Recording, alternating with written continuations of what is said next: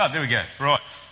Now, that was in a, a subway in uh, Sh- Shanghai. So, what did I notice?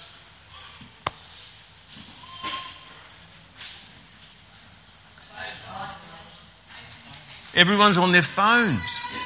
Everyone's on their phones. And, and it just, I don't know, it struck me as being unusual, although Megan pointed out, what's, what's unusual about that when I spoke to her? She said, what's, what's that's everyone's doing that. I said, well, this was unreal.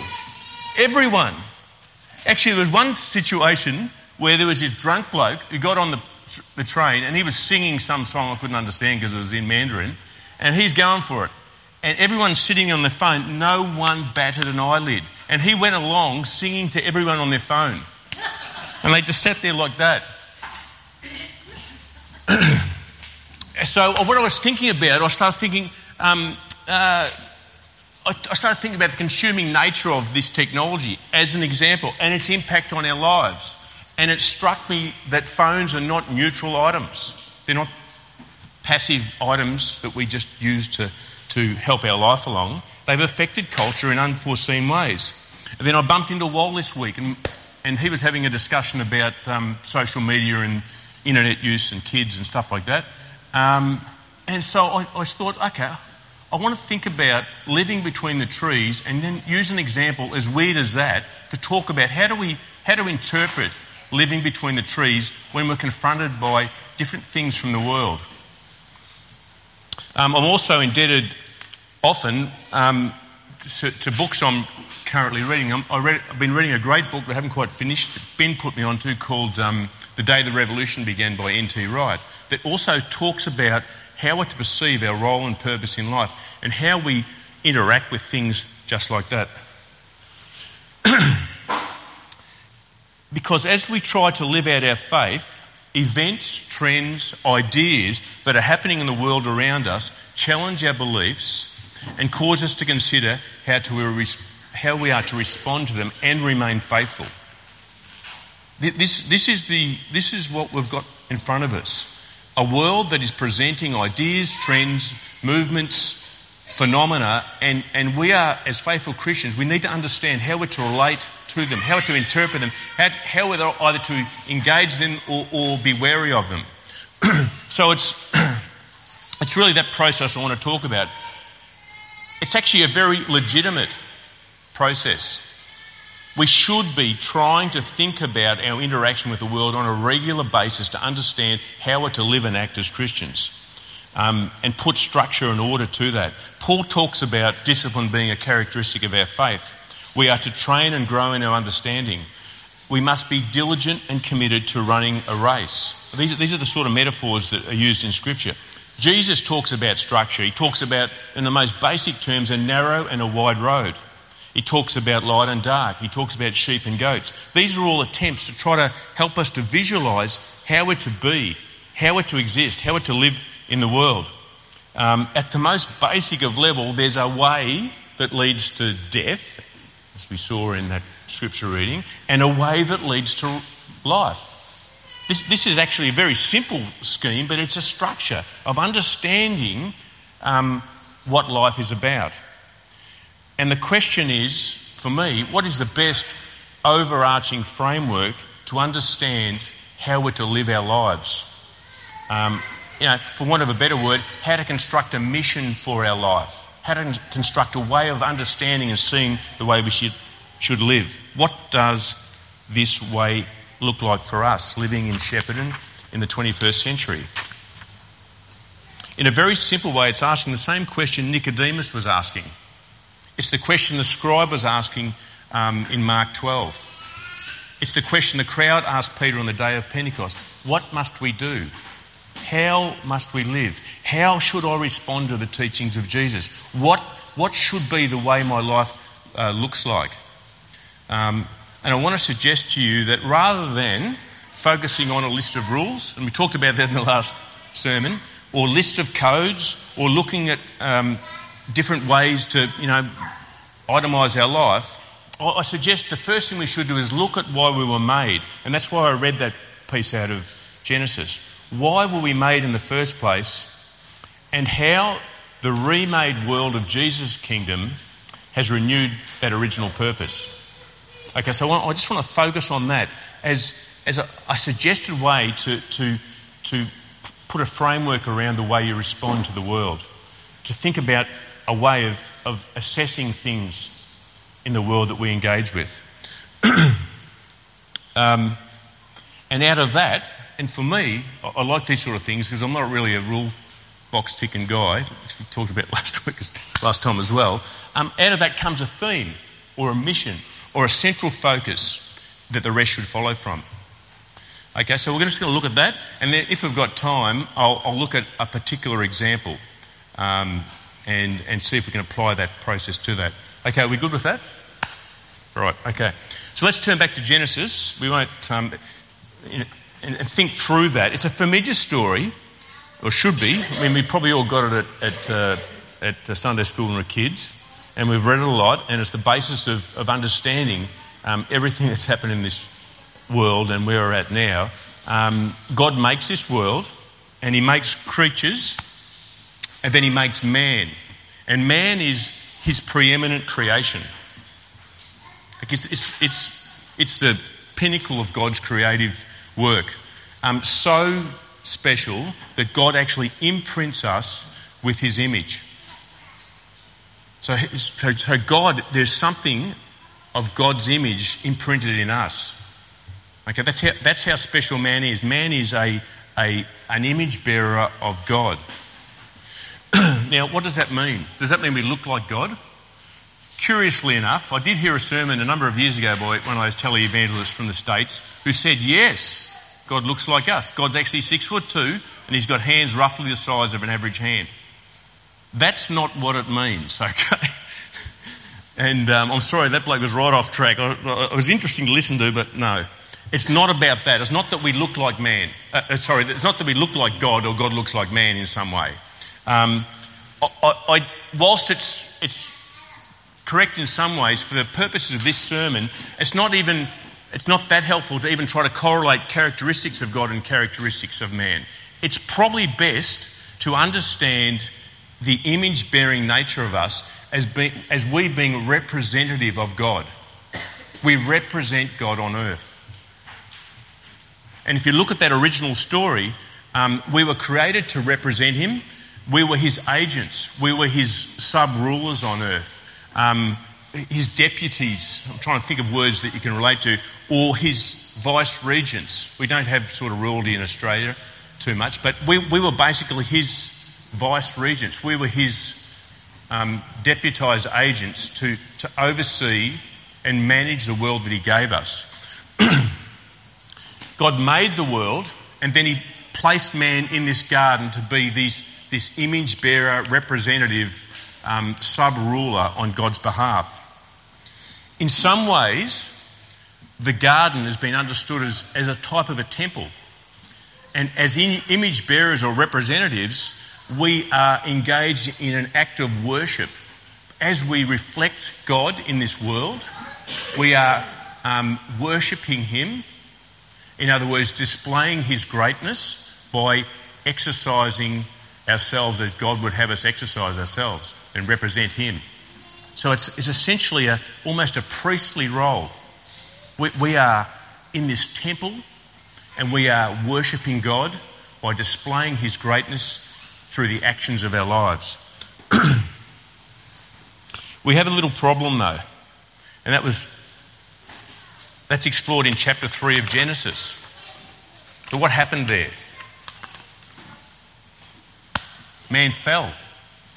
We, we we fell from that position of, of uh, perfect creation that God made us in, and we were changed. We became distorted. Our natures were marred. Whilst we still carried the imprint of God, the focus of our worship had changed. Rather than worshipping God, we fell away from that, the truth of that. And if we turn to Romans 1, verse 20 to 25, Paul's got a great description of, of what happened.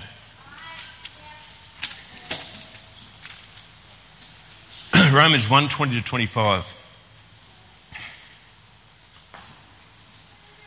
For his invisible attributes, namely his eternal power and divine nature, have been clearly perceived ever since the creation of the world in the things that have been made, so they are without excuse. For although they knew God, they did not honour him as God or give thanks to him. But they became futile in their thinking, and their foolish hearts were darkened. Claiming to be wise, they became fools and exchanged the glory of the immortal God for images resembling mortal man and birds and animals and creeping things. Therefore, God gave them over, gave them up in the lust of their hearts to impurity, to the dishonouring of their bodies among themselves, because they exchanged the truth about God for a lie, and they worshipped and served the creature rather than the Creator, who is blessed forever. Amen. Okay, so think about that perfect creation in the garden and you look at that, there's, there's, there's a huge difference between man in those two descriptions. We fell a long way. Paul then goes on to talk about how that misdirected worship there um, ultimately leads to all sorts of destructive acts and then into death and judgment. In reality, if we're trying to describe what's happening here, man abandoned his original role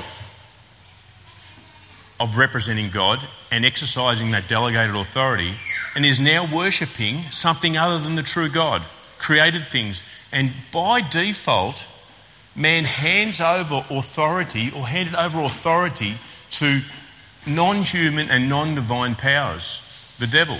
That's, that's actually what happened. There, there had been a transfer of worship. So the power and the authority that was given to us, we've, we've given that to some other power that's not true. I don't think we really grasp the full extent of the catastrophe that happened there. I think we just think, oh, well, we just, yeah, we, we started doing some bad stuff, and now if we work hard and, and uh, take on Jesus, it'll fix it. I, I don't think we really understand the catastrophe that happened at the fall, how deeply our nature was changed and how deeply um, humankind was marred. now, at this stage, you're probably saying, what's this got to do with living life? Um, you know, temple, worship, vice regents. I just want my kids to do what they're told. And, and uh, I just want to get to the end of the day and still be sane. Or, um, you know, I want to make ends meet. You know, you know, sometimes it's a bit like the, read the Bible. I've got to make some connections here. So, righto. Um, what I'm trying to say is the type of the, the type of restoration that Jesus brought. Think about the catastrophe that happened. Think about the fall and how great it was. Jesus came to restore. It was a, a, a great work of restoration that should impact all of our life. Even um, you know, getting their kids to do what they're told. It should impact, impact everything that we do, this restoration. Because that's, that's actually what happened at the cross. Jesus came to make things right, to return us back to the original design that we become so marred from.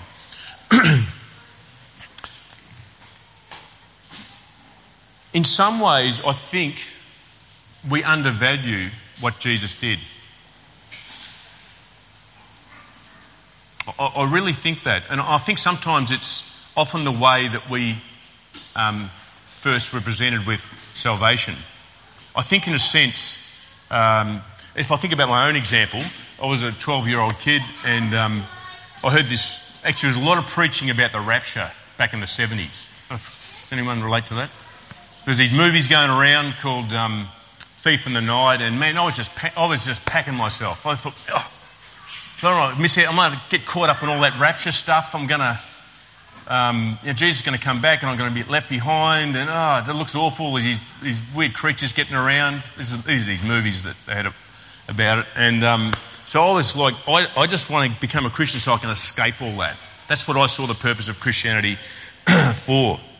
Actually, I was so anxious about it um, I, I, was, I used, typical me, I, it took me a little bit longer than my brothers and sisters to become a Christian because I was just thinking about it too much, I reckon. But anyway, I, um, I uh, remember one night I was think, woke up in the middle of the night, I was thinking about, it, I reckon Jesus has come back while I've been asleep. and uh, I couldn't hear. I had a, I shared a bedroom with my two brothers, which is there's a lot of stories I could tell you about that. But anyway, um, and I couldn't hear them breathing.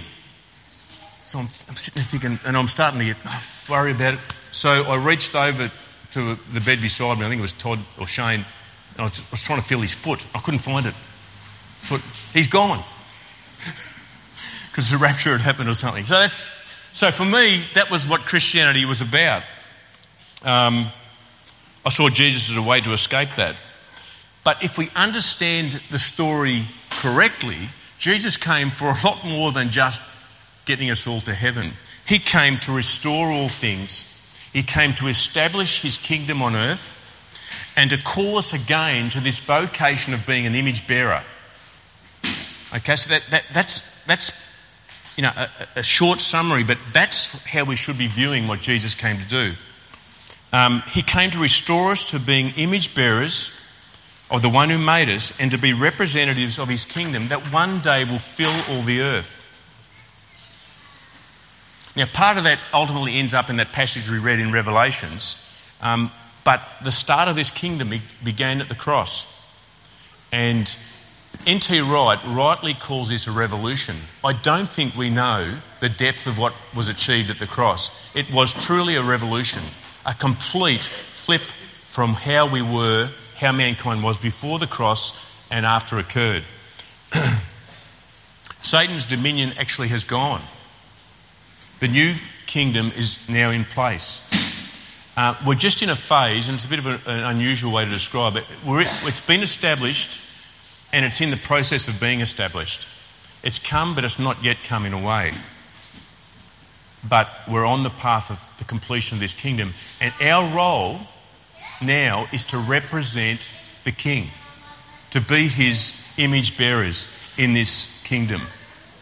And that's how we should approach our life. If, so, so if, if you want to, if, if you want the guts of this message, it is I'm telling you, or I'm suggesting to you, that the way you should view your life is not primarily about following rules, not primarily about looking for a religious structure to conduct your life by, but to think of yourself as an image bearer and a representative of the King.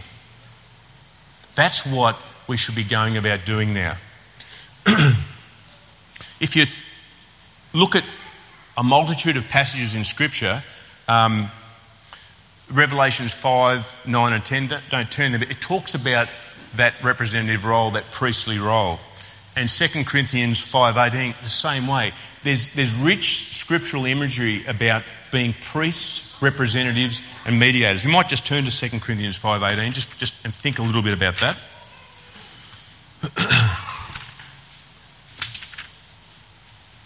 Second Corinthians 5.18. It summarises this in a way. All this is from God who through Christ reconciled us to himself and gave us this ministry of reconciliation. So our role now is, is if, if, you know, if you want an image, it's to stand between heaven and earth and represent God and minister, both worship God and minister to those on earth by bringing them the message of reconciliation. We are image bearers of the King. Now, this requires a lot to unpack, and I'm not going to attempt to do it here because we'll go a lot longer. I want to get on to an example, but that is essentially what I'm saying our, our role is. And that representation now means that as we live out our lives, interactions with all of this world should, or our interactions with all of this world should evidence these new natures as being image bearers. It should flow out from all that we do. That, or at least that should be the goal or mission of our life. Responding to the world as Jesus would respond, bearing the image of our Creator. now, I want to look now at this an example, and it's it's a it's I've picked this example because it was a current thing I was thinking about, but it's, but to me it's a weird example in the sense that it seems unrelated, but we've got to it serves as a good example because we should relate all of this image bearing approach to everything in life. so let's look at the example I've already spoken about. Um, Mobile phones. If I asked you what the biggest technological change um, has, that has taken place in the last 10 to 15 years, what would you say it was? I've already given you the answer, but.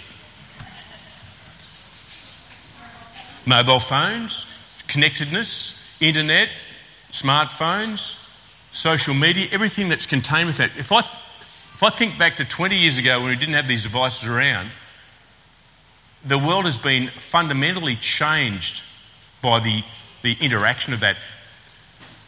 20 years ago, if I jumped on a subway in Shanghai, that would not be what people were doing. They'd probably be sleeping. I don't know, but they would be looking because they didn't have them. They didn't have that access. um, one of the problems is when you start to think about things, you think, well, what, what's, what's God got to do with smartphones? It's just a benign tool. That's where we make a mistake. Nothing's benign. Nothing is benign. Everything that's in this world will have some sort of impact on us. Um, I, I, was actually confronted by this reality about a year ago on a trip to Sydney. And um, normally, I, I, like to know where I am in the world. I'll have a map. I'll, you know, have, i need to have my bearings, you know, and, and I like to know where the sun is and the north and all that stuff. And where, whereabouts in the city I am. I was on, a, on my way to Sydney and um, uh, I was going to a, a, meeting and I had to, I didn't have time to find out where I was heading, so I just relied on my phone. I might have told you this story. I don't know if I haven't. Anyway, I'll tell you, I'll tell you it again. Um, so I jumped on the plane and, uh, and I got off in Sydney and I looked at my Google Maps thing and I just punched in where it was. So I spent the next three quarters of an hour looking at my phone, just like those people actually. And I wandered through Sydney and then bang, I arrived at the hotel. And I suddenly realised I didn't have a clue where I was. I had no concept where I was in Sydney. I missed out on some fantastic architecture as I walked through and the harbour and all that stuff because I was staring at my phone trying to find my bearings. And I suddenly realised, wow, this technology has impacted the way that I interact with the world. And in, in, just a little example, I had no idea where I was in Sydney. I just knew I was at the right hotel, I think. Hopefully, I poked in the right address. Although, I'll tell you another funny story. We went to this men's conference once, and I won't tell you the bloke um, who did this, but uh, on, the, on the bus, Tony will laugh when he, when he hears about this. Uh, on the bus, this bloke had just got a new GPS unit and he was just over the moon because this is when no one had him. He thought, man, I've got this, there's a big brick thing probably, you know, one of those. And I've got this GPS. No, we don't even know where we're going. This thing will tell us where we're going. So, okay. I'd been to the place, so I knew where it was. So he punches in the, the, the, the address, and as we're getting closer and closer to Melbourne, I just saw the bu- Tony was driving actually. You were driving, weren't you, mate? Yeah. So the bus is veering off to the going to the western suburbs. We're actually going to the city. And I said, listen, I still live here. But we, this is not going the right place. No, no, no. You've got to trust the GPS. Got to, GPS. So anyway, we had, we had quite a vocal dis- discussion. and, I, and I won the discussion. and, and I said, look, forget that. If we're wrong, I'll take, I'll, I'll you know, I'll, I'll, wear it, but we're not, just go down this street, this street, this street. We ended up on the joint. Anyway, by the time we got there, everyone got off the bus, and I said, sorry about being so forceful. Um, he said, that's all right, what's wrong here? So we looked at his GPS, and he put in the wrong, he put um, uh, the wrong street. It was, no, sorry, it was Victoria Street, but Victoria Street Sunshine, instead of Victoria Street Melbourne. So, I don't know why I told this story, but anyway, it just illustrates the fact that that um, technology has an impact, okay, even in such benign things like that. So let's think about mobile phones. Let's get back to our sermon. Um, what, has, what has the technology delivered? So it's delivered some good things. Um, you have a very, very powerful computer in the palm of your hands. At the swipe of a finger, you can access pretty well everything that was ever written in the world if you know how to find it. That, that is amazing. For a person who likes to read stuff, that, you know, that, that, that is, that is uh, a, a very, very powerful tool. Um, you can be connected to anyone in the world all the time. That's unreal. I remember when I was a kid, my mum came from Canada, and um, we used to book a trunk call for three minutes. Anyone remember that? Right. Well, we used to book a trunk call for three minutes, and we'd all gather around the, the black Bakelite phone and do the thing and get the, the operator and, yep, your calls, yep, your call starts now. And we all that, and hello, hello, hi, it's Peter, hi, it's Shane, hi, it's Todd, hi, it's Louise. And mum would get on there, she'd be bawling her eyes out because she's talking to her parents in Canada, and dad would just say hello, and then three minutes was over. We have to wait till next Christmas to make another call. That's not like today. I mean, my brother's in uh, Germany now, Shane, and I rang him yesterday and I missed a call, and so connected, unbelievable. That, there's, there's, there's some good stuff in, in that. There's a myriad of apps to aid us. We talked about the GPS before, uh, and service information. You can get all your music. You can listen to your music on, on your phone. You can watch whatever you want on your phone. Um, you, can, you can go to another country and talk to someone in another language. I was in China, I said a couple of weeks ago, and on the way to the airport of Guangzhou, I, I started having a chat with the, the taxi driver through the translation app. We almost killed ourselves about 10 times as he was translating and looking at me, and he was supposed to be driving, and the thing's going all over the road. And um, in the end, through the translation app, I find out he's a Christian. And we talked about our faith. And then he got really excited, and I'm thinking, we're going to die here because this guy's going to run off the road. So there's some good stuff with all that. But there's a flip side to it. It's delivered unprecedented access to pornography and exploitative media. Um, there's now an addictive news stream, social or otherwise, that, that hijacks our lives. It, it has a, a tendency to depersonalise relationships. I'm thinking about the whole realm of phones, social media, etc. Um, it's created a hunger for approval. I think a loss of deep engagement amongst people. Um, I think a loss of solitude and the value of solitude. We've just got this thing in front of us all the time. It's a consumer of time and resources. It's an incredible temptation to lead a secret life, or presents an incredible temptation to lead a secret life. It has a diluting effect on meaning. Um, it's got this thing called FOMO, a fear of missing out. People are, are panicking that they'll miss out on some thing that's going on, so they need to look at their phone every two seconds.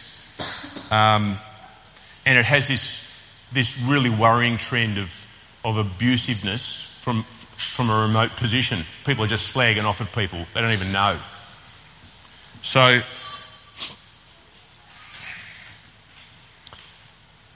I just want to present those two views of, of phones. So, what do we do with that? How do we take our mission and how do we understand or interpret something as new, fresh, technologically innovative as, as what a mobile phone does? How do I approach living in a smartphone world um, as a representative of my Creator? That's really the question. And that's the, it's an example of how we should look at everything. How do I approach living my life with anything that the world surrounds us with? so I just want to give you a few pointers. This is in no way um, comprehensive, but it just gives you some, I guess, a guide for how I'd approach it as being an image bearer. And it's sort of how I try to approach most things. Now, I'm a, I'm a learner in this myself, so, so uh, um, I'm, I'm trying to grow in my way of understanding my role as an image bearer. So the first thing I do, I'd pray for help. To identify an issue, pray for help. I mean, God's, God is saying that He's listening to us. So we have a, we have a, a direct communication to God through prayer. I mean, how, how unbelievable is that? We can talk to the Creator of all things, the one that knows the beginning and the end, the one that is contained and described within this book and, and He helps us. So that's number one. The second thing I'd, I'd encourage you is, is feed on this. We can't learn to be an image bearer unless we learn about the one whose image we're bearing.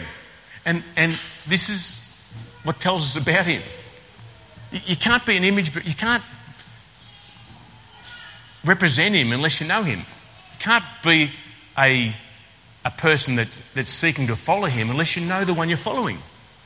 So we've got to engage in this book. it informs you about the one that we're to represent. And my belief is, my conviction is, that wisdom and reflection on Scripture will lead you towards right actions. Now, th- there's the beginning of it. Let's, let's just dive a little bit deeper in here. There's a whole range of responses. Let's, let's think about a, a, a few particular ones. Wisdom should lead you to think about the internet in a very wary way. Uh, let's just explore this a little bit. And I'm not here to tell you what to do. You need to think about your own role as an image bearer. But think about the internet. There's 7 billion people in this world, and they're all on the internet. Now, if we believe Genesis 3, there's 7 billion broken people on the internet. Some are redeemed and finding their way, but there's a lot of broken people out there. So when you think about the internet and say, for example, um, this question about your child's access to the internet, if we think about how we are to act as image bearers and have the responsibility of raising children and raising them to be image bearers, do you think it's a wise thing to do to say to your child, you just go into that internet, there's 7 billion people out there, go for it? I don't think so. I, I use this as an example. It's like saying there's a room there. It's like through that grey door there. And, in, through that door, there's seven billion people. You don't know many of them at all. You know a few, but you don't know many of them. And you say to your kid, listen, open that door, you pop in there for a few hours, shut the door, and then when you come out, I hope it's all good. It doesn't make any sense to me that. Don't feel that you have to engage the way the world engages because that's what everyone does. Think carefully about being an image bearer, how you raise your children to be image bearers, for example, on that particular issue. Wisdom and being a responsible parent should give you cause to be very wary of giving your kids access to the internet at all, in my view. These decisions are easy to make, um, probably not so easy to implement. I think one of the most consistent discussions I have with many parents is this debate with their kids about internet usage. Um, and there's a lot of pressure on kids to be connected. But I encourage you to think about that. I've heard so many examples of parents whose kids have got into enormous amounts of trouble, not just pornography, but meeting some really weird people online. I know a guy who was confronted by a knock at the door by, by the police who'd been tracking his daughter's use of the internet, and he, she'd connected with some creepy guy in Germany and um, they, were, they were tracking him as part of a pedophile ring. And, and this is in Kyabram, you know, sleepy little Kyabram. And this bloke gets a knock on the door from the cops, completely unaware of what was going on with his 14 year old daughter's internet usage and connection. Now, I'm, saying that to say that that is happening a lot. Weird people connecting with your kids. So that's one issue, okay, and it's, it's a particular issue. Um, I want to talk about the, just now apply this a bit further. Let's talk about the challenging nature of social media. Facebook, is it Insta? Is that the abbreviated Instagram? Insta? Sam, is that right? Instagram and Snapchat, you know, these, these social media um, platforms. How do you reflect the image of God in there? Now, I'm not saying don't touch them, but I'm thinking let's, you need to evaluate how conceivably you can be an image bearer in that space. I try to look at, rather than step back and be, be uh, you know, reactive to things, I try to, I'm trying to understand what's at the heart of the processes of, say, social media, for example. you know, what, what, what's, what are some of the drivers, some of the forces, some of the issues, some of the social um, dynamics that are going on on those social platforms? and I, I, think there's a couple that I'm hoping you'll agree, and I think there's enough information out there to, to, to say that I reckon most people would, would agree with these things. Um, I think in the, social media space, there's an obsessive nature of, of uh, self promotion and an obsessive drive towards seeking approval from people. I mean, the whole basis of Facebook, the whole engine room of Facebook is about getting people to engage with what you're putting on. So there's endless selfies of, of young girls pouting and looking cute and changing their thing, and, and then there's there's the whole liking phenomena that you've got to like stuff, and, and then there's the whole um, reliance on, on how I'm being seen and accepted by all the other people on Facebook. There is a, a real dominant theme of, of self promotion and seeking approval. And then there's another aspect of, of social media that, that, that I think comes through clearly. It's, it's the, the temptation to brag about yourself, the temptation to talk about our accomplishments, um, our achievements, our kids' achievements, our, car, our new cars, our houses, our holidays, or whatever, whatever. Now, there's, a, there's probably a line between, oh, I'm just telling people where I'm at, and I'm just telling people where I'm at. You know what I mean? You know, look how good I am. Look how good my kids are. Look at, look at what we've done. Look at, look at how we are. So there's these themes that run through Facebook that I don't think are positive. I don't think they're um, at all things that, that people who are reflecting an image of God um, should be engaging or at least be wary about. Why? Why is that? Well, oh, let's, let's run through those. Um, firstly, who, who or what is being worshipped when you're promoting yourself? If we're to worship God, and yet there's a social platform that thrives on the idea of worshipping everything other than God. I think there's, there's a conflict there. So, at the very most basic level of being image bearers and worshipping our Creator, when we are directing worship to anything other than that, and that's what self promotion is it's saying, Look at me, I'm great, I'm better than you. So, I think at a fundamental level, that's not image bearing. And running parallel to that is this concept of being affirmed or the desire to be affirmed. I mean, there's probably a, a, benign, not benign, but there's probably a harmless aspect of likes, and you know, it's all hilarious. But there's also another one where I think now there's almost a social sickness where people are, are very anxious unless they're liked a lot on social media platforms.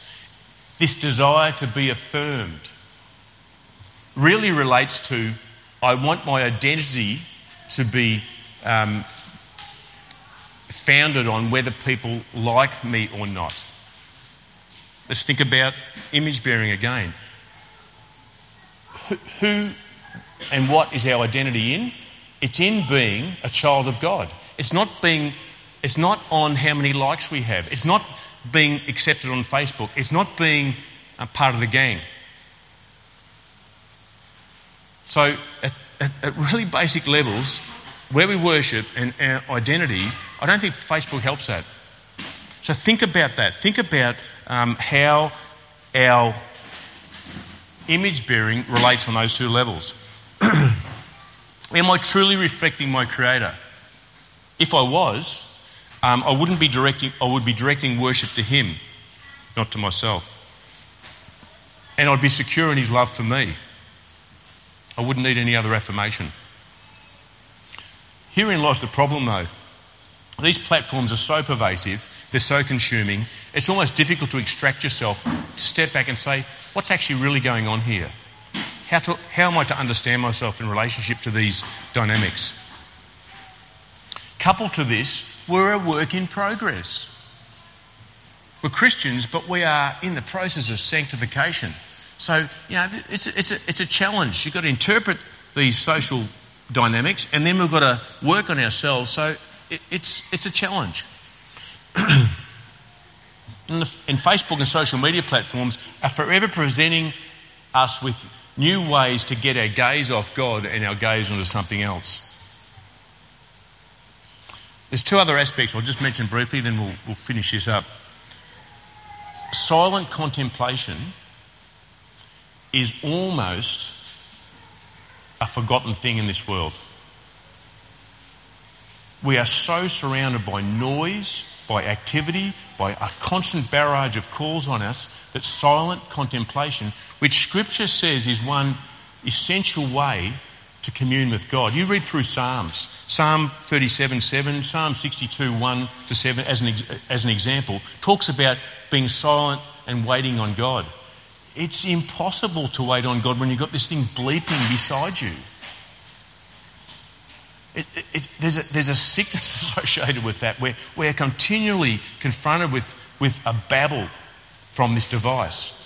And, and yet we are not cultivating regular times where we're just quiet and contemplative. Because it's only in those times can you really start to reflect on your own walk and time. You can't do it when there's noise around you. I don't care what anyone says. You cannot be contemplative when you've got a raging torrent of information blaring at you or noise. That's not going to happen. The Bible talks about being silent and meditating. You've got to cultivate that. You can't do that. You can't cultivate that side of being an image bearer. You can't communicate with God. When God was in the garden, when Adam was in the garden, God would commune with them in the evening. Our part of that today is contemplation, focusing on Scripture. And there needs to be a component of silent contemplation or quietness so we can connect with God. And then finally, we're made to be busy.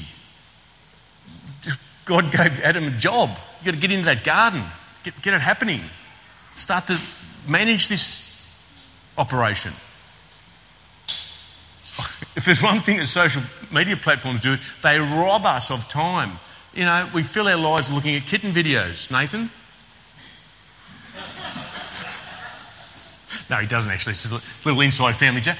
Seriously, we fill our lives looking at complete nonsense. But actually, that's what Facebook thrives on throwing nonsense at you to absorb your time. And you've got to be honest with yourselves.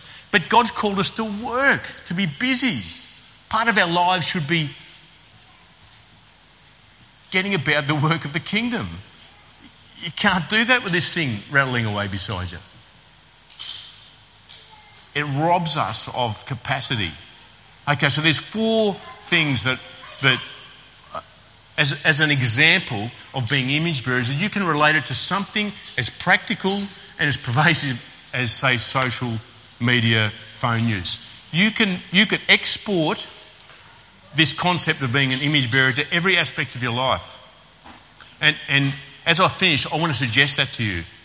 Don't think about your lives now as just being rule followers or being um, following some code, but think about yourself as being an image bearer of the King living your life every day, every hour, every minute as, as a representative of the King that brought about the most fundamental change at the cross, that has restored us and is in the process of restoring this whole world into a, to a world that worships Him.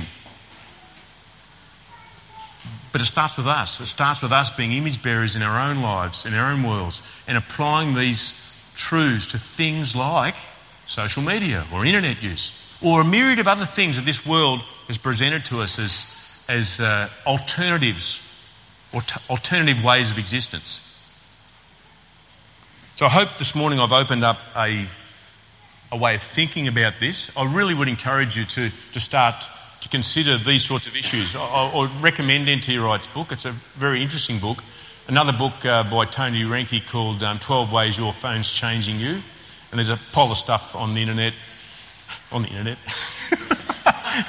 pile of stuff on the internet you could read too. I'll tell you something funny. So I'm reading a blog about someone's got this thing up. You know, we've got to get away from from the internet because it's wasting our time so much. So it was like about a 15 million page comment section on that. So people spend their whole days commenting on why we shouldn't be on the internet while they're on the internet commenting on that. it's, it's a contradiction. But in, in, in reality, there's some great material out there that talks about how to thoughtfully process things just like this and how we're to be image bearers in that space. Let's pray. Father, we just thank you again. Lord, we thank you, God, that you, you sent your Son. We thank you, Lord, that, that you spoke to us and called us to yourself. We thank you, Lord, that you're creating a people um, called by your name Lord, to fill this earth and to be image bearers of you.